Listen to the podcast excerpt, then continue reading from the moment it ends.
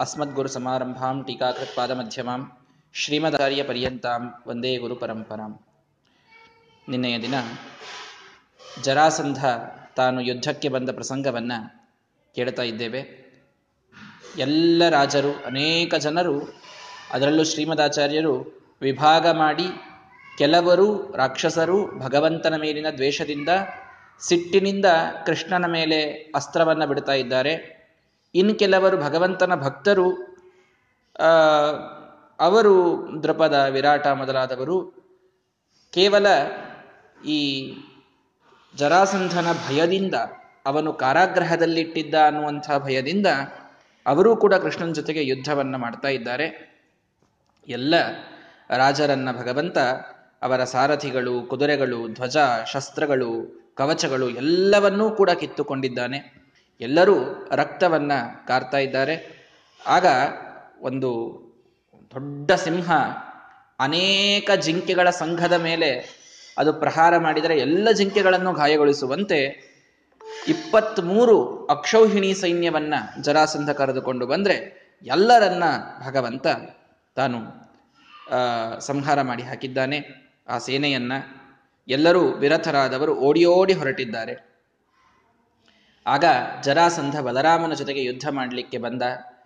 ಜರಾಸಂಧನ ಮೇಲೆ ಒಂದು ದೊಡ್ಡ ಪ್ರಹಾರವನ್ನು ಬಲರಾಮ ದೇವರು ಮಾಡಿದಾಗ ಇವನು ಮೂರ್ಛಿತರಾದ. ಆದರೆ ಮತ್ತೆ ಜರಾಸಂಧ ಎದ್ದು ಬಲರಾಮ ದೇವರ ಮೇಲೆ ಪ್ರಹಾರ ಮಾಡಿದಾಗ ಇವರಂತೂ ಭಾರೀ ಮೂರ್ಛಿತರಾಗಿದ್ದಾರೆ. ಆಗ ಮತ್ತೆ ಕೃಷ್ಣನೇ ಜರಾಸಂಧನಿಗೆ ಪ್ರಹಾರವನ್ನು ಮಾಡಿದ ತನ್ನ ಗದೆಯಿಂದ. ಇಬ್ಬರೂ ಮೂರ್ಛಿತರಾಗಿ ಬಿದ್ದಿದ್ರು. ಇಬ್ಬರೂ ಎದ್ದು ತಾವು ಎಚ್ಚರ ಆದಾಗ ಈ ಜರಾಸಂಧನ ಕೂದಲುಗಳನ್ನು ಎಳೆದುಕೊಂಡು ತಮ್ಮ ವನಕೆಯಿಂದ ಇನ್ನು ಕೊಂದೇ ಬಿಡುತ್ತೇನೆ ಅನ್ನುವಂತೆ ಪ್ರಹಾರ ಮಾಡಲಿಕ್ಕೆ ಬಲರಾಮದೇವರು ಹೊರಟಿದ್ರು. ಆಗ ಆಕಾಶವಾಣಿಯಾಗಿದೆ, ರಾಮ, ನಿನ್ನಿಂದ ಇವನು ಸಾಯುವಂಥವನಲ್ಲ. ಬ್ರಹ್ಮದೇವರ ವರ ಇದೆ. ಹಾಗಾಗಿ ನಿನ್ನ ಬಾಹುಬಲ ಅಮೋಘವಾದದ್ದು. ಪ್ರಹಾರ ಮಾಡಿದಾಗ ಇವನು ಸಾಯಲಿಲ್ಲ ಅಂತಾದರೆ ನಿನ್ನ ಆ ಪ್ರಹಾರ ವ್ಯರ್ಥವಾಗ್ತದೆ. ಹಾಗಾಗೋದು ಬೇಡ. ಹಾಗಾಗಿ ನೀನು ಇವನನ್ನ ಕೊಲ್ಲುವ ವೀರ ಮತ್ತೊಬ್ಬನಿದ್ದಾನೆ, ನೀನಿವನನ್ನ ಬಿಟ್ಟು ಬಿಡು ಅಂತ ವಾಯುದೇವರೇ ಆಕಾಶವಾಣಿಯ ಮೂಲಕ ತಾವು ತಿಳಿಸಿದ್ದಾರೆ, ಬಿಟ್ಟಿದ್ದಾನೆ. ಆಗ ಅವನ ಮೇಲೆ ಹೊಡಿಲಿಕ್ಕೆ ಅಂತ ಜರಾಸಂಧ ಬಂದರೆ ಕೃಷ್ಣ ತಾನು ಜೋರಾಗಿ ಅವನಿಗೆ ಪ್ರಹಾರವನ್ನ ಮಾಡಿದ್ದಾನೆ. ಮತ್ತೆ ಮೂರ್ಛೆ ಬಂದು, ಮೂರ್ಛೆ ಹೊಂದಿ ಎಷ್ಟೋ ಹೊತ್ತಾದ ಮೇಲೆ ಎಚ್ಚರ ಬಂದಾಗ ಅತ್ಯಂತ ಭೀತನಾಗಿ ನಾಚಿಗೆಯಿಂದ ಜೋರಾಗಿ ಓಡಿ ಹೋಗಿದ್ದಾನೆ ಜರಾಸಂಧ. ಈ ರೀತಿ ಕಥೆ ನಡೆದಿದೆ. ಅನೇಕ ರಾಜರು ಉಳಿದಿದ್ದರು ಅವರೆಲ್ಲರನ್ನು ಕರೆದುಕೊಂಡು ಜೀವ ಇತ್ತೇವ ಮುಕ್ತ ಬದುಕೋ ಹೋಗುವಂತ ಕೃಷ್ಣ ಕಳಿಸಿದ್ದಾನೆ. ಮಧ್ಯದ ಯುದ್ಧ ಇದು. ಅಂದರೆ ಹದಿನೇಳು, ಹದಿನೆಂಟು ಸಾರಿ ಯುದ್ಧಕ್ಕೆ ಬಂದಿದ್ದಾನೆ ಅಂತ ಕೇಳ್ತೇವಲ್ಲ. ಮೊದಲು ಕೂಡ ಅನೇಕ ಯುದ್ಧಗಳು ನಡೆದಿದ್ವು. ಇದೂ ಯುದ್ಧ. ಇದಾದ ಮೇಲೂ ಕೆಲವು ಯುದ್ಧಗಳು ಅವು ನಡೆದಿವೆ. ಅಂತೂ ಪುನಃ ಮತ್ತೆ ಎಷ್ಟೋ ಸಲ ಯುದ್ಧಕ್ಕೆ ಬಂದ, ಅನೇಕ ರಾಜರನ್ನ ಕರೆದುಕೊಂಡು ಬಂದ, ಎಲ್ಲ ಸಲವೂ ಕೂಡ ಭಗವಂತ ಎಲ್ಲರನ್ನ ಅತ್ಯಂತ ದುಃಖಿತರನ್ನಾಗಿ ಮಾಡಿ, ಭಾರೀ ಪೆಟ್ಟು ಕೊಟ್ಟು ಸಂಹಾರ ಮಾಡದೇನೆ, ಅವರವರ ಸಮಯಕ್ಕೆ ಅವರ ಸಂಹಾರ ಮಾಡೋಣ ಅಂತ ವಿಚಾರ ಮಾಡಿ, ತಂದ ಸೇನೆಯನ್ನ ಮಾತ್ರ ಪೂರ್ಣ ಮಥನ ಮಾಡಿ ಹಾಕಿ ಕೃಷ್ಣ ಅವರೆಲ್ಲರನ್ನ ಬಿಟ್ಟು ಕಳಿಸ್ತಾ ಇದ್ದಾನೆ. ಆಗ ಕೃಷ್ಣ ಒಂದು ಸಲ ಒಂದು ಯುದ್ಧದಲ್ಲಿ ಈ ಜರಾಸಂಧನನ್ನ ಸೋಲಿಸಿದಾಗ, ದಮಘೋಷ ಅಂತ ಪಿತೃಶ್ವಸಾಯ ಪತಿನ ವಸುದೇವನ ತಂಗಿಯ ಗಂಡ ದಮಘೋಷ ಅಂತ ಇದ್ದ, ಕೃಷ್ಣನ ಸೋದರತ್ತೆಯ ಗಂಡ. ಈ ದಮಘೋಷನ ಮಗನೇ ಶಿಶುಪಾಲ. ಹೀಗಾಗಿ ಸೋದರತ್ತೆ ಮಗ. ಕೃಷ್ಣನ ಸೋದರತ್ತೆಯ ಮಗನೇ ಶಿಶುಪಾಲ. ಅವರೇನು ಯಾರೂ ಬಹಳ ದೂರನವರು ಇಲ್ಲೇ ಇಲ್ರಿ. ಅಲ್ಲೆಲ್ಲ ಒಳಗಿಂದೊಳಗೆ ಅವೆಲ್ಲ ವಸುದೇವನ ತಂಗಿಯೊಬ್ಬಳಿದ್ಲು. ಅವನ ಅವಳ ಗಂಡ ದಮಘೋಷ. ದಮಘೋಷ ಭಗವಂತನ ಭಕ್ತ. ಹಾಗಾಗಿ ಯುದ್ಧಕ್ಕೇನೋ ಬಂದಿದ್ದ ಜರಾಸಂಧನ ಜೊತೆಗೆ. ಸೋತಾದ ಮೇಲೆ ಸ್ಮ ಬಾಂಧವಾತ್, ಬಾಂಧವ್ಯ ಇದೆ, ಎಷ್ಟಾದರೂ ಸೋದರತ್ತೆ ಗಂಡ ಆಗಬೇಕು. ಆ ಬಾಂಧವ್ಯದಿಂದ ಅವನು ಕೃಷ್ಣನಿಗೆ ಕರೀತಾನೆ. ನಮ್ಮ ಕೊಲ್ಹಾಪುರಕ್ಕೆ ಬರ್ತೀಯಾ ಅಂತ ಆಮಂತ್ರಣವನ್ನು ಕೊಡ್ತಾನೆ ಕೃಷ್ಣನಿಗೆ. ಯಾಮಪುರಂ ಕರವೀರಾಖ್ಯಮೇವ, ಬರ್ತೇನೆ ಅವಶ್ಯವಾಗಿ ಅಂತ. ನೋಡಿ, ಯುದ್ಧ ಆಡಿದ್ದಾರೆ ಇಬ್ಬರು ಇಷ್ಟೋ ತನಕ ದಮಘೋಷ ಜರಾಸಂಧನ ಜೊತೆಗೆ ಬಂದವ. ಜರಾಸಂಧನ ಜೊತೆಗೆ ಬಂದದ್ದಕ್ಕೆ ಜೋರಾಗಿ ಇಬ್ಬರ ನಡುವೆ ಯುದ್ಧ ನಡೆದಿದೆ. ಸೋಲಿಸಿದ್ದಾನೆ ಕೃಷ್ಣ. ಜರಾಸಂಧ ಓಡಿ ಹೋದ. ಓಡಿ ಹೋದಾಗ ಈಗ ಆ ದಮಘೋಷ, ಭಗವಂತ ನೀನು ನಮ್ಮ ಕೊಲ್ಹಾಪುರಕ್ಕೆ ಬಂದು ಹೋಗಬೇಕು ಅಂತ ಪ್ರಾರ್ಥನೆಯನ್ನು ಮಾಡಿದ್ದಾನೆ. ಆಯಿತು, ಅವಶ್ಯವಾಗಿ ಬರ್ತೇನೆ ಅಂತ ಮಹಾಲಕ್ಷ್ಮಿಯ ಕ್ಷೇತ್ರ ಸಂದರ್ಶನಾಯ.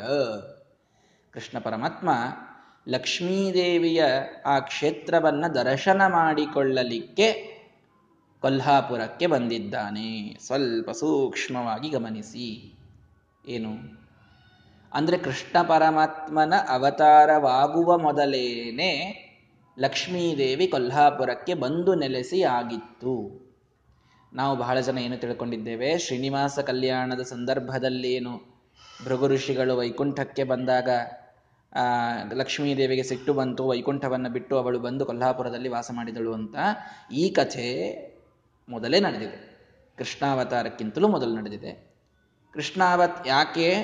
ಕೃಷ್ಣಾವತಾರದ ಸಂದರ್ಭದಲ್ಲಿ ಲಕ್ಷ್ಮೀದೇವಿಯ ದರ್ಶನಕ್ಕೆ ನಾನು ಬರ್ತೇನೆ ಅಂತ ಕೃಷ್ಣ ಹೋಗಿದ್ದಿದೆ. ದರ್ಶನಕ್ಕೆ ಅಂದ್ರೆ ಅವಳಿಗೆ ದರ್ಶನ ಕೊಡಲಿಕ್ಕೆ ಅಂತ ಅಷ್ಟೆ. ಮತ್ತೇನಿಲ್ಲ. ಶ್ರೀರಿಯತ್ ಕಟಾಕ್ಷ ಬಲವತಿ ಅಜಿತಂ ನಮಾಮಿ. ಶ್ರೀದೇವಿ ಮಹಾಲಕ್ಷ್ಮೀ ದೇವಿ ಇವಳು ಸರ್ವಶಕ್ತಳು, ಸರ್ವಸಮರ್ಥಳಾದರೂ ಅವಳ ಸಾಮರ್ಥ್ಯ ಬಂದದ್ದೇ ಭಗವಂತನ ಕುಡಿನೋಟ ಅವಳ ಮೇಲೆ ಇದ್ದದ್ದರಿಂದ. ಹಾಗಾಗಿ ಲಕ್ಷ್ಮೀದೇವಿಯ ಆ ಒಂದು ದರ್ಶನ ಸಂದರ್ಶನವನ್ನು ಮಾಡಿಕೊಳ್ತೇನೆ, ನಾನು ಕೂಡ ಬರ್ತೇನೆ ಅಂತ ದಮಘೋಷನ ಜೊತೆಗೆ ಭಗವಂತ ಬಂದ.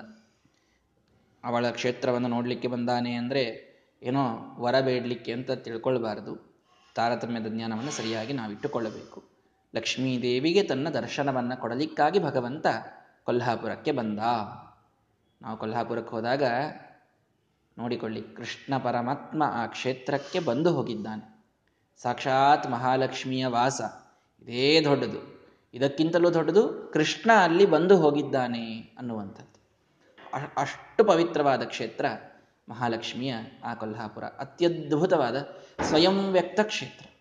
ಲಕ್ಷ್ಮೀದೇವಿ ತಾನು ಸಚ್ಚಿದಾನಂದ ರೂಪಳಾಗಿ ನಿಂತಹ ಸ್ವಯಂ ವ್ಯಕ್ತಳಾದಂತಹ ಅತಿ ಪವಿತ್ರವಾದ, ಅತ್ಯದ್ಭುತವಾದಂತಹ ಕ್ಷೇತ್ರ ಅದು ಕೊಲ್ಹಾಪುರ. ಕೃಷ್ಣನೂ ಅದರ ದರ್ಶನಕ್ಕೆ ಬಂದ ಅಂತ ನಮಗೆ ಮಹಾಭಾರತ ತಿಳಿಸಿಕೊಡ್ತಾ ಇದೆ. ಹಾಗಾಗಿ ಭಗ ಭಗವಂತ ಅಲ್ಲಿ ಬಂದಿದ್ದಾನೆ. ಅದನ್ನು ಸರಿಯಾಗಿ ನಾವು ಅರ್ಥ ಮಾಡಿಕೊಳ್ಳಬೇಕು. ಮಮ ಯೋನಿಹಿ ಅಪ್ಸು ಅಂತಃಸಮುದ್ರೆ ಅಂತ ಲಕ್ಷ್ಮೀದೇವಿ ಅಂಬ್ರಣಿ ಸೂಕ್ತದಲ್ಲಿ ಹೇಳ್ತಾಳೆ. ನಾನಿಷ್ಟೆಲ್ಲವನ್ನು ಮಾಡ್ತೇನೆ. ಅದ್ಭುತವಾದ ಕೆಲಸವನ್ನು ಮಾಡಬಹುದು ನಾನು. ಯಾವನನ್ನು ಇಚ್ಛಿಸ್ತೇನೋ ಕೃಣೋಮಿ ತಂ ಬ್ರಹ್ಮಾಣಂ ತಂ ಋಷಿಂ ತಂ ಸುಮೇಧಾಂ. ಎಂ ಕಾಮಯೇ, ತಂ ತಮ್ ಉಗ್ರಂ ಕೃಣೋ ಯಾರಿಗೆ ಇಚ್ಛೆ ಬರ್ತದೆ ಎತ್ತಿ ವೈದು ಶಿವನ ಜಾಗ ಕೂಡಿಸ್ತೇನೆ ಬೇಕಾದ್ರೆ. ತಮ್ ಬ್ರಹ್ಮಾಣಂ, ಇಡಿಯಾದ ಸೃಷ್ಟಿಯನ್ನ ಮಾಡುವಂತಹ ಶಿವೋತ್ತಮರಾದ ಬ್ರಹ್ಮದೇವರ ಸ್ಥಾನಕ್ಕೆ ನನಗೆ ಯಾರು ಬೇಕೋ ಅವರನ್ನು ಒಯ್ದು ಕೂಡಿಸ್ತೇನೆ. ಋಷಿಯನ್ನ ಮಾಡ್ತೇನೆ, ಸುಮೇಧನನ್ನಾಗಿ ಮಾಡ್ತೇನೆ. ಇಷ್ಟೆಲ್ಲ ಶಕ್ತಿ ನನ್ನಲ್ಲಿದೆ. ಅಂಬರಣಿ ಸೂಕ್ತದಲ್ಲಿ ಹೇಳ್ತಾಳೆ ಲಕ್ಷ್ಮೀದೇವಿ. ಮುಂದೇನು ಹೇಳ್ತಾಳೆ? ಇಷ್ಟೆಲ್ಲ ಶಕ್ತಿ ನಿನಗೆ ಹೇಗೆ ಬಂತು? ಮಮ ಯೋನಿಹಿ ಅಪ್ಸು ಅಂತಃ ಸಮುದ್ರೆ ನನಗೂ ಕಾರಣನಾದಂಥವ ನನಗೆ ಇಷ್ಟೆಲ್ಲ ಶಕ್ತಿಯನ್ನು ಕೊಟ್ಟಂಥವ ಆ ಸಮುದ್ರದ ಮಧ್ಯದಲ್ಲಿ ಮಲಗಿದ್ದಾನೆ ಅಂತ ಅವಳೇ ಹೇಳುವಂತಹ ಮಾತು. ಹೀಗಾಗಿ ಈ ಸಮುದ್ರದ ಮಧ್ಯದಲ್ಲಿ ಮಲಗಿದ ಕೃಷ್ಣನೇ ಅಲ್ಲಿ ಬಂದದ್ದರಿಂದ ಲಕ್ಷ್ಮೀದೇವಿಗೆ ದರ್ಶನವನ್ನು ಕೊಡಲು ಬಂದ ಅನ್ನುವ ನಿರ್ಣಯವನ್ನು ಸರಿಯಾಗಿ ಅರ್ಥ ಮಾಡಿಕೊಳ್ಳಬೇಕು. ಆಗ ಯುದ್ಧದಲ್ಲಿ ಅಂತೂ ಗೆದ್ದು ಬಿಟ್ಟಿದ್ದ, ಗೆದ್ದಾದ ಮೇಲೆ ಪ್ರೀತಿಯಿಂದ ಕರೆದಿದ್ದಾನೆ, ಸೋದರತ್ತೆಯ ಗಂಡ, ಅವನ ಊರಿಗೆ ಹೋಗಿ ಬರೋಣ ಅಂತ ಕೊಲ್ಹಾಪುರಕ್ಕೆ ಕೃಷ್ಣ ಪರಮಾತ್ಮ ಬಂದ. ಅವನಿಗೆ ಆಗ್ರಿ ಕೃಷ್ಣನ ಮೇಲೆ ಭಕ್ತಿ ಇತ್ತು ದಮಘೋಷನಿಗೆ ಅಂದ್ರೆ, ಗಂಧರ್ವೋಸೌ ನಾಮ ನರೋಭೂತ್. ಇವನೊಬ್ಬ ಗಂಧರ್ವ. ಧನು ಅನ್ನುವ ಹೆಸರಿನ ಗಂಧರ್ವ ಇವನು. ಧನು ಅಂತೊಬ್ಬ ರಾಕ್ಷಸ ಇದ್ದಾನೆ, ಅವನಲ್ಲ. ಧನು ಅಂತೊಬ್ಬ ಗಂಧರ್ವ ಇದ್ದಾನೆ. ಗಂಧರ್ವನಿಗೂ ಧನು ಅಂತ ಒಬ್ಬನೇ ಇದ್ದಾನೆ, ಅವನ ಹೆಸರು ಹಾಗೆ ಇದೆ. ಆ ಧನು ಎನ್ನುವ ಗಂಧರ್ವ ಅವನು ಇಲ್ಲಿ ದಮಘೋಷನಾಗಿ ಹುಟ್ಟಿದ್ದಾನದ್ದರಿಂದ ಕೃಷ್ಣನಲ್ಲಿ ಅದ್ಭುತವಾದ ಭಕ್ತಿಯನ್ನ ಆತ ಮಾಡ್ತಾನೆ. ಭಕ್ತಿಯನ್ನ ಮಾಡುವಂಥವ. ಅಲ್ಲಿ ಭಗವಂತ ಮಹಾಲಕ್ಷ್ಮಿಯ ದರ್ಶನಕ್ಕೆ, ಧಮಘೋಷನ ಜೊತೆಗೆ ಈ ಕೊಲ್ಹಾಪುರಕ್ಕೆ ಬಂದಿದ್ದಾನೆ ಅಂತ ಗೊತ್ತಾದಾಗ, ಅಲ್ಲಿ ಶೃಗಾಲ ವಾಸುದೇವ ಇದ್ದ. ಶೃಗಾಲ ವಾಸುದೇವ ಯಾರು ಅಂದರೆ, ವಸುದೇವನ ಇನ್ನೊಬ್ಬ ಹೆಂಡತಿಯ ಮಗ. ವಸುದೇವನಿಗೆ ಹದಿಮೂರು ಜನ ಹೆಂಡಂದಿರು ಮೊದಲು ನಿರ್ಣಯದಲ್ಲಿ ಬಂದಿದೆ ಇದೆಲ್ಲ. ಅದಿತಿ ದೇವಿಯೇ ದೇವಕಿಯಾಗಿ ಹುಟ್ಟಿದ್ದಾಳೆ, ಅವಳಲ್ಲಿ ಕೃಷ್ಣ ಪರಮಾತ್ಮನ ಜನ್ಮ. ಕಶ್ಯಪರ ಹೆಂಡತಿ ಅದಿತಿ ಕಶ್ಯಪನೇ ವಸುದೇವ. ಸ್ವರಭಿ ಅಂತ ಇನ್ನೊಬ್ಬ ಹೆಂಡತಿ ಕಶ್ಯಪ ಋಷಿಗಳಿಗೆ, ಅವಳು ರೋಹಿಣಿಯಾಗಿ ಹುಟ್ಟಿದ್ದಾಳೆ, ಅವಳಲ್ಲಿ ಬಲರಾಮ ದೇವರ ಅವತಾರ. ಇನ್ನೂ ಹದಿಮೂರು ಜನ ಇದ್ದ. ಅವರೆಲ್ಲರೂ ವಾಸುದೇವರೇ. ವಸುದೇವನಿಂದ ಹುಟ್ಟಿದವರೆಲ್ಲರೂ ವಾಸುದೇವ. ಕೃಷ್ಣನೂ ವಾಸುದೇವ, ಬಲರಾಮನೂ ವಾಸುದೇವ. ವಸುದೇವನ ಹದಿಮೂರು ಜನ ಹೆಂಡಂದರಂತೆ ಹುಟ್ಟಿದವರೆಲ್ಲರೂ ವಾಸುದೇವನೇ. ಈ ಕೊಲ್ಲಾಪುರದಲ್ಲಿ ಶೃಗಾಲ ವಾಸುದೇವ ಅಂತ ಒಬ್ಬ ಇದ್ದಾನೆ. ಕಶ್ಯಪರ ಹೆಂಡತಿ ದನು ಮತ್ತು ದಿತಿ ಅಂತ ಇಬ್ಬರಿದ್ರು ರಾಕ್ಷಸರಿಗೆ ಜನ್ಮ ಕೊಟ್ಟವರು ಅವರು. ಧನುವಿನಿಂದ ಹುಟ್ಟಿದವರೆಲ್ಲರೂ ದಾನವರು. ದಿತಿಯಿಂದ ಹುಟ್ಟಿದವರೆಲ್ಲರೂ ದೈತ್ಯರು. ಆ ಧನು ಮತ್ತು ದಿತಿಯು ಕೂಡ ಇಲ್ಲಿ ಅವತಾರ ಮಾಡಿದ್ರು. ದ್ವಾಪರ ಯುಗದಲ್ಲಿ ವಸುದೇವನ ಹೆಂಡಂದ್ರೆ ಆಗಿದ್ರು ಅವರು. ಮೂಲ ರೂಪದಲ್ಲಿ ಕಶ್ಯಪ ಋಷಿಗಳ ಹೆಂಡಂದ್ರು ನಿಯತ ಪತ್ನಿಯರಾಗಿರ್ತಾರೆ. ಆ ಧನು ಮತ್ತು ದಿತಿ ಏನಿದ್ದಾರೆ, ಅವರು ಒಬ್ಬೊಬ್ಬ ಮಗನನ್ನ ಈ ವಸುದೇವನಿಂದ ಪಡೆದ, ಪಡೆದಿರುತ್ತಾರೆ. ಒಬ್ಬ ಪೌಂಡ್ರಕ ವಾಸುದೇವ ಅಂತ, ಇನ್ನೊಬ್ಬ ಈ ಶೃಗಾಲ ವಾಸುದೇವ ಅಂತ. ಈ ಶೃಗಾಲ ವಾಸುದೇವ ಕೊಲ್ಹಾಪುರದಲ್ಲಿ ಇದ್ದ. ಕೃಷ್ಣ ಬಂದಿದ್ದಾನೆ ಅಂತ ಗೊತ್ತಾದ ಮೇಲೆ ಪಾಪಿಷ್ಠನಾದವನು ಇವನು ಜೋ, ಭಾರೀ ಸಿಟ್ಟಿನಿಂದ ಅವನ ಮೇಲೆ ಯುದ್ಧಕ್ಕೆ ಬರ್ತಾನೆ ಶೃಗಾಲ ವಾಸುದೇವ ಕೊಲ್ಹಾಪುರದಲ್ಲಿ ಕೃಷ್ಣನ ಪರಮಾತ್ಮನ ಜೊತೆಗೆ ಯುದ್ಧಕ್ಕೆ ತಾನು ಬಂದಿದ್ದಾನೆ. ಅವನಿಗೆ ಸೂರ್ಯನಿಂದ ಅವಧ್ಯತ್ವವರ ಇದಿದೆ. ಒಂದಕ್ಕೊಂದು ಎಷ್ಟು ಕನೆಕ್ಟೆಡ್ ನೋಡ್ರಿ. ಕೊಲ್ಹಾಪುರ, ಸೂರ್ಯನಿಗೆ ಅತ್ಯಂತ ಪ್ರಿಯ ಪ್ರೀತಿಪಾತ್ರವಾದ ಊರು. ನಾವು ನೋಡಿದ್ದೇವೆ, ಶ್ರೀನಿವಾಸ ಕಲ್ಯಾಣದಲ್ಲಿ ಸೂರ್ಯನನ್ನು ಕೊಟ್ಟು ಕಳಿಸ್ತಾನೆ ಕೊಲ್ಹಾಪುರಕ್ಕೆ, ಲಕ್ಷ್ಮಿಯನ್ನು ಕರೆದುಕೊಂಡು ಬರಲಿಕ್ಕೆ ಅಂತ. ಇವತ್ತಿಗೂ ಸೂರ್ಯಪರ ಸೂರ್ಯನೇ ತನ್ನ ಕಿರಣಗಳಿಂದ ಲಕ್ಷ್ಮಿಯನ್ನ, ಲಕ್ಷ್ಮಿಯ ಚರಣ ಸ್ಪರ್ಶವನ್ನು ಮಾಡುವುದನ್ನು ನಾವು ವರ್ಷ, ಪ್ರತಿ ವರ್ಷವೂ ನೋಡುತ್ತೇವೆ. ಹೀಗಾಗಿ ಆ ಸೂರ್ಯನ ಒಂದು ವಿಶಿಷ್ಟವಾದ ಅನುಗ್ರಹ ಕೊಲ್ಹಾಪುರದ ಮೇಲೆ ಇರುವಂಥದ್ದು. ಶ್ರೀಗಾಲ ವಾಸುದೇವ ಕೊಲ್ಹಾಪುರದಲ್ಲಿ ಇದ್ದ ಸೂರ್ಯನನ್ನ ಕುರಿತು ತಪಸ್ಸು ಮಾಡಿದ್ದ, ಸೂರ್ಯ ಅವನಿಗೆ ಅವಧ್ಯತ್ವ ವರವನ್ನು ಕೊಟ್ಟಿದ್ದ, ಸೂರ್ಯ ಅವನಿಗೊಂದು ರಥವನ್ನು ಕೂಡ ಕೊಟ್ಟಿದ್ದ. ಸೂರ್ಯ ಕೊಟ್ಟ ರಥವನ್ನೇರಿ ಅವನ ಅವಧ್ಯತ್ವ ವರದಿಂದ ಕೃಷ್ಣ ಪರಮಾತ್ಮನ ಜೊತೆಗೆ ಯುದ್ಧವನ್ನ ಮಾಡಲಿಕ್ಕೆ ಅಂತ ಬಂದು ಅನೇಕ ಅಸ್ತ್ರಗಳ ಪ್ರಯೋಗವನ್ನು ಮಾಡಿದ ಈ ಶೃಗಾಲ ವಾಸುದೇವ. ಮಾಡಿದರೆ ಅವನ ಸಮಯ ಬಂದಾಗಿತ್ತು. ಅವನೂ ಒಬ್ಬ ರಾಕ್ಷಸನೇ. ಹಾಗಾಗಿ ಶಿರಸ್ತಸ್ಯ ಅಥ ಆಶು ಜಹಾರ ಕೃಷ್ಣ ಆಯ್ತಪ್ಪ ನಿನ್ನ ಡೇಟ್ ಆಫ್ ಡೆತ್ ಡಿಸೈಡ್ ಆಗಿದೆ, ಹೀಗೆ ಇದೆ ಅಂತ ಹೇಳಿ ಭಗವಂತ ತನ್ನ ಚಕ್ರವನ್ನ ಬಿಟ್ಟು ಅವನ ಶಿರಚ್ಛೇದವನ್ನು ಮಾಡಿ ಅವನನ್ನ ಸಂಹಾರವೇ ಮಾಡಿ ಹಾಕಿದ್ದಾನೆ. ಇಲ್ಲಿಯವರೆಗೂ ಅವನು ಹಿಂದೆಲ್ಲ ಯುದ್ಧಕ್ಕೆ ಜರಾಸಂಧನ ಜೊತೆಗೆ ಬಂದಾಗ ಸಂಹಾರ ಮಾಡಿದ್ದಿಲ್ಲ. ಕೊಲ್ಹಾಪುರಕ್ಕೆ ಹೋದಾಗ ಪುಣ್ಯಕ್ಷೇತ್ರೇ ಕೃತಂ ಪಾಪಂ ವಜ್ರಲೇಪೋ ಭವಿಷ್ಯತಿ ಎಂದಂತೆ ಇಂತಹ ಪುಣ್ಯತಮವಾದಂತಹ ಕ್ಷೇತ್ರ, ಮಹಾಲಕ್ಷ್ಮಿಯ ಸ್ವಯಂ ವ್ಯಕ್ತ ಕ್ಷೇತ್ರ, ಅಲ್ಲಿ ಬಂದು ನನ್ನ ಜೊತೆಗೆ ಯುದ್ಧವಾಡ್ತೀಯ ಮಹಾಪಾಪ ಅದು. ಭಗವಂತನ ದ್ವೇಷವನ್ನ ನಮ್ಮೂರಿನಲ್ಲಿ ಮಾಡೋದಕ್ಕಿಂತಲೂ ಭಾರೀ ದೊಡ್ಡ ಕ್ಷೇತ್ರಕ್ಕೆ ಹೋಗಿ ಮಾಡಿದರೆ ಮಹಾಪಾಪ. ಭಗವದ್ವೇಷವನ್ನು ಕೊಲ್ಹಾಪುರದಲ್ಲಿ ಮಾಡಿದ ಆದ್ದರಿಂದ, ಮಹಾಕ್ಷೇತ್ರದಲ್ಲಿ ಮಾಡಿದ ಆದ್ದರಿಂದ ಶ್ರೀಗಾಲ ವಾಸುದೇವನಿಗೆ ಹೀಗೆ ಬುದ್ಧಿ ಕಲಿಸಬೇಕು ಅಂತ ಭಗವಂತ ಅವನ ಶಿರಚ್ಛೇದವನ್ನೇ ತಾನು ಮಾಡಿದ್ದಾನೆ. ದ್ವಿಧಾ ಕೃತ್ವ ದೇಹಮಸ್ಯಾರಿನಾಚ ನೋಡಿ, ಭಗವಂತ ಎಂಥ ಶಿಕ್ಷೆ. ಚಕ್ರ ಅವನ ಶಿರಸ್ಸನ್ನು ಛೇದಿಸಿ ಅವನ ದೇಹವನ್ನ ಪೂರ್ಣ ಎರಡು ಹೋಳು ಮಾಡ್ತಂತೆ. ಇಡೀ ದೇಹವನ್ನ ಅರ್ಧ ಅರ್ಧ ಮಾಡಿ ಹಾಕಿದೆ ಭಗವಂತನ ಸುದರ್ಶನ ಚಕ್ರ. ಅಷ್ಟು ಶಕ್ತಿ ಚಕ್ರಕ್ಕೆ ಇರೋದು. ಹಾಗಾಗಿ ಅವನನ್ನು ಪೂರ್ಣ ಸಂಹಾರ ಮಾಡಿ ಆ ಶ್ರೀಗಾಲ ವಾಸುದೇವನ ಮಗ ಇದ್ದ. ಶಕ್ರ ಅಂತ, ಶಕ್ರದೇವ ಅಂತ ಅವನ ಹೆಸರು. ಪುತ್ರಂ ಭಕ್ತಂ ತಸ್ಯ ರಾಜ್ಯೇಭಿಷಿಚ್ಯ. ಅವನು ಕೃಷ್ಣ ಭಕ್ತ. ನೋಡಿ ಮತ್ತೆ ಹೇಗೆ. ದಮಘೋಷ ಭಗವಂತನ ಭಕ್ತ. ಶಿಶುಪಾಲ ಅವನನ್ನ ದ್ವೇಷ ಮಾಡುವವ. ಶೃಗಾಲ ವಾಸುದೇವ ಭಗವಂತನ ದ್ವೇಷ ಮಾಡುವವ. ಅವನ ಮಗ ಶಕ್ರದೇವ ಭಗವಂತನ ಭಕ್ತ. ವಿಚಿತ್ರ ಇದು. ಹೀಗಾಗಿ ಕರ್ತಾರಮನುಗಚ್ಚತಿ ಅಂತ ಮೊನ್ನೆ ಹೇಳಿದ್ನಲ್ಲ. ನಮ್ಮ ನಮ್ಮ ಕರ್ಮಗಳೇ ಪ್ರಾಯ ನಮಗೆ ಫಲವನ್ನು ಕೊಡುವಂಥದ್ದು. ಒಂದು ಕುಲ, ತಂದೆ ತಾಯಿಗಳು, ಗುರು ಹಿರಿಯರು, ಇವರೆಲ್ಲರೂ ಕೂಡ ಇವರು ಇನ್ಫ್ಲೂಯೆನ್ಸಿಂಗ್ ಫ್ಯಾಕ್ಟರ್ಸ್ ಆಗಬಹುದಷ್ಟೇ. ಆದರೆ ನಮಗೆ ಫಲ ಬರುವುದು ಮಾತ್ರ ನಮ್ಮ ಕರ್ಮಗಳಿಂದಲೇ. ಇದು ಸಿದ್ಧ. ಎಂತಹ ಹಿರಣ್ಯಕಶಪು ಇದ್ದರೂ ಕೂಡ ಅವನ ಮಗ ಪ್ರಹ್ಲಾದನ ಮೇಲೆ ಅವ ರಾಕ್ಷಸನಾದರೂ ಅತ್ಯಂತ ಪ್ರೀತಿ ಭಗವಂತನ ಮೇಲೆ ಭಗವಂತನಿಗೆ ಬಂದಿತ್ತು. ಅವನ ತಂದೆ ಏನು ಒಳ್ಳೆಯವನಲ್ಲ. ಇಲ್ಲಿ ನೋಡಿ ಶ್ರೀಗಾಲ ವಾಸುದೇವ ಎಂಥ ರಾಕ್ಷಸನಾದರೂ ಕೂಡ ಅವನ ಮಗ, ಅರ್ಥಾತ್ ಈ ಶಕ್ರದೇವ, ಇವನ ಮೇಲೆ ಭಗವಂತನಿಗೆ ಪ್ರೀತಿ, ಅವನು ಭಕ್ತ. ಹಾಗಾಗಿ ತಂದೆ ತಾಯಿಗಳು ಭಗವದ್ಭಕ್ತರಾಗಿರಬೇಕು. ಅದರಿಂದ ಮಕ್ಕಳಿಗೊಂದು ಸಂಸ್ಕಾರ, ಅದರಿಂದ ವಿಶೇಷವಾದಂತಹ ಧರ್ಮದಲ್ಲಿ ಪ್ರೋತ್ಸಾಹ, ಇದೆಲ್ಲವೂ ನಿಜವೇ.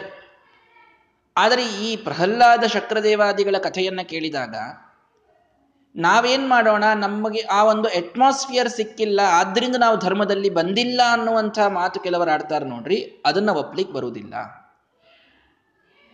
ಮನೆಯಲ್ಲೇ ಬಹಳ ಒಳ್ಳೆ ವಾತಾವರಣ ಇರೋದು ಪುಣ್ಯವಂತರಿಗೆ ಸಿಗುತ್ತದೆ ಅವಶ್ಯವಾಗಿ. ಋಷೀಣ ಶುಚೀನಾಂ ಶ್ರೀಮತಾಂ ಗೇಹೆ ಯೋಗಭ್ರಷ್ಟೋಭಿಜಾಯತೆ ಭಗವಂತ ಅದನ್ನು ಹೇಳಿದ್ದಾನೆ. ಒಳ್ಳೆಯವರ ಮನೆಯಲ್ಲಿ ಒಳ್ಳೆಯ ವಾತಾವರಣ ಇದ್ದಲ್ಲಿ ಪುಣ್ಯವಂತರನ್ನು ಹುಟ್ಟಿಸ್ತೇನೆ ನಾನು ಅಂತ. ನಿಜ. ಆದರೆ ಪುಣ್ಯ ಕಡಿಮೆ ಇದ್ದಾಗ, ಏನೋ ಒಳ್ಳೆಯ ಕೊಲದಲ್ಲಿ ನಾವು ಹುಟ್ಟದೇ ಇದ್ದಾಗ, ಏನೋ ಒಳ್ಳೆಯ ತಂದೆ ತಾಯಿಗಳು ಸಿಗದೇ ಇದ್ದಾಗ ಅದು ನಾವು ಮಾಡುವ ಅಧರ್ಮಕ್ಕೆ ಎಕ್ಸ್ಕ್ಯೂಸ್ ಆಗಲಿಕ್ಕೆ ಸಾಧ್ಯ ಇಲ್ಲ. ಇದನ್ನು ಭಗವಂತನಿಗೆ ಸ್ಪಷ್ಟವಾಗಿ ತಿಳಿಸುವುದಿಲ್ಲ ನಿಮಗೆ ಎಂಥವರೇ ಸಿಗಲಿ. ನಿಮಗೆ ತಂದೆ ತಾಯಿ ಎಂಥವರೇ ಸಿಗಲಿ, ನಿಮಗೆ ಹೆಂಡಂದ್ರೆ ಎಂಥವರೇ ಸಿಗಲಿ, ನಿಮ್ಮ ಮಕ್ಕಳು ಎಂಥವರೇ ಸಿಗಲಿ, ನಿಮ್ಮ ಕರ್ಮ ಅಷ್ಟೇ, ನಿಮ್ಮ ಸುತ್ತಲೂ ಬರುವುದು. ಇನ್ನು ಯಾರ್ದು ಏನು ಅದು ಸುಳ್ಳೆ. ಸ್ವಲ್ಪ ಸ್ವಲ್ಪ ಎಲ್ಲಾನು ಎಫೆಕ್ಟ್ ಆಗ್ತವೆ. ಇಲ್ಲ ಅಂತ ಹೇಳ್ತಾ ಇಲ್ಲ. ಮಕ್ಕಳು ಮಾಡಿದ್ದು ಫಲ ತಂದೆ ತಾಯಿಗಳು ಬರ್ತದೆ, ತಂದೆ ತಾಯಿಗಳು ಮಾಡಿದ ಫಲ ಮಕ್ಕಳಿಗೆ ಬರ್ತದೆ. ಎಲ್ಲ ನಿಜ. ಸ್ವಲ್ಪ ಸ್ವಲ್ಪ ಅದು. ಪ್ರಧಾನವಾಗಿ ನಮಗೆ ಬರುವ ಫಲ ಇದು ನಮ್ಮ ಪ್ರಾರಬ್ಧ ಕರ್ಮಗಳಿಂದಲೇ ಬರುತ್ತೆ. ಉಳಿದ್ದು ಬರೋದು ಬಹಳ ಅತೀ ಅಲ್ಪ. ಇದನ್ನು ನಾವು ಸರಿಯಾಗಿ ಅರ್ಥ ಮಾಡ್ಕೊಳ್ಬೇಕು.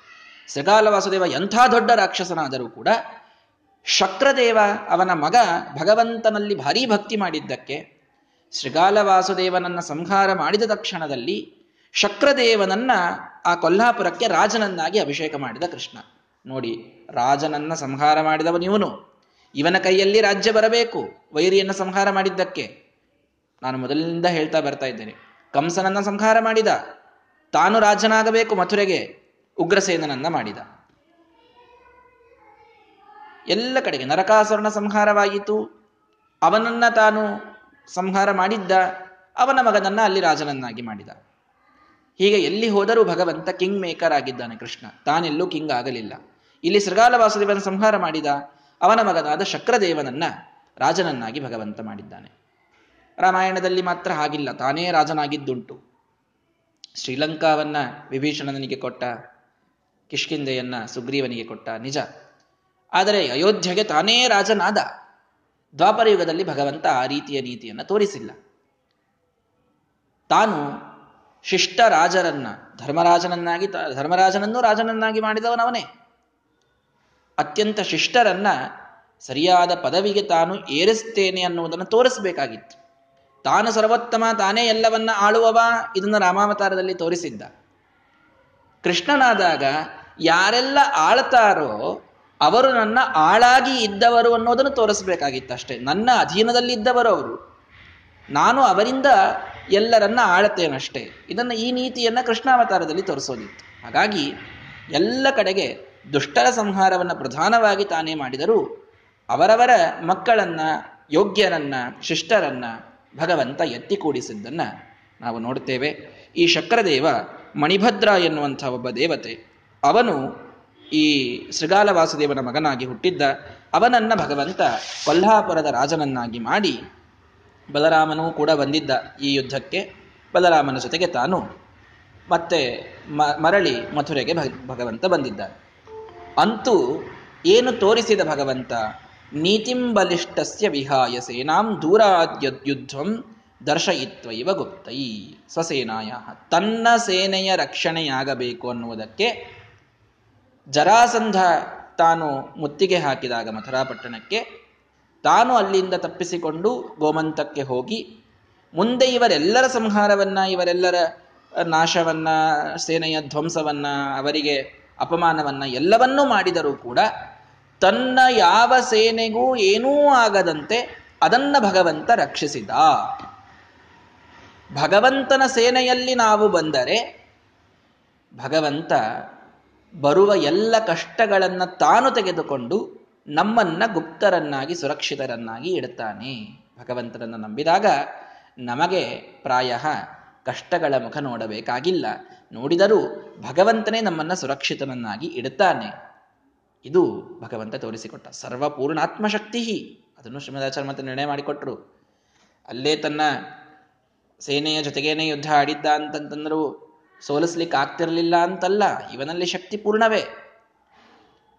ಆದರೂ ನೀತಿಯನ್ನ ತೋರಿಸಬೇಕು, ರಾಜನೀತಿಯನ್ನ. ಬಹಳ ದೊಡ್ಡ ಸೇನೆ ಬಂದಾಗ ರಾಜನಾದಂಥವನು ಏನಾದರೂ ಉಪಾಯಗಳನ್ನು ಮಾಡಿ ಎದುರಿಸುವ ಪ್ರಯತ್ನವನ್ನು ಮಾಡಬೇಕೇ ಹೊರತು ಬರೀ ಧೈರ್ಯ ಪರಾಕ್ರಮಗಳಿಂದ ಎಲ್ಲರನ್ನೂ ಬಿಟ್ಟು, ನಡ್ರಿ ಎಲ್ಲರೂ ಯುದ್ಧ ಆಡೋಣ ಸತ್ತು ಹೋಗ್ಬಿಡೋಣ ಎಲ್ಲರೂ ಕೂಡ ಅಂತ ಹೀಗೆ ಹೋಗೋದು ಸರಿಯಲ್ಲ ಅನ್ನೋದನ್ನು ಕೃಷ್ಣ ಪರಮಾತ್ಮ ತೋರಿಸಿ, ಪುನಃ ಪುರೀಂ ಪ್ರಾಪ್ಯ ಸಂಪೂಜಿತೋ ವಸತ. ಮಥುರಾಪಟ್ಟಣಕ್ಕೆ ತಾನು ಮರಳಿ ಬಂದು ಅತ್ಯಂತ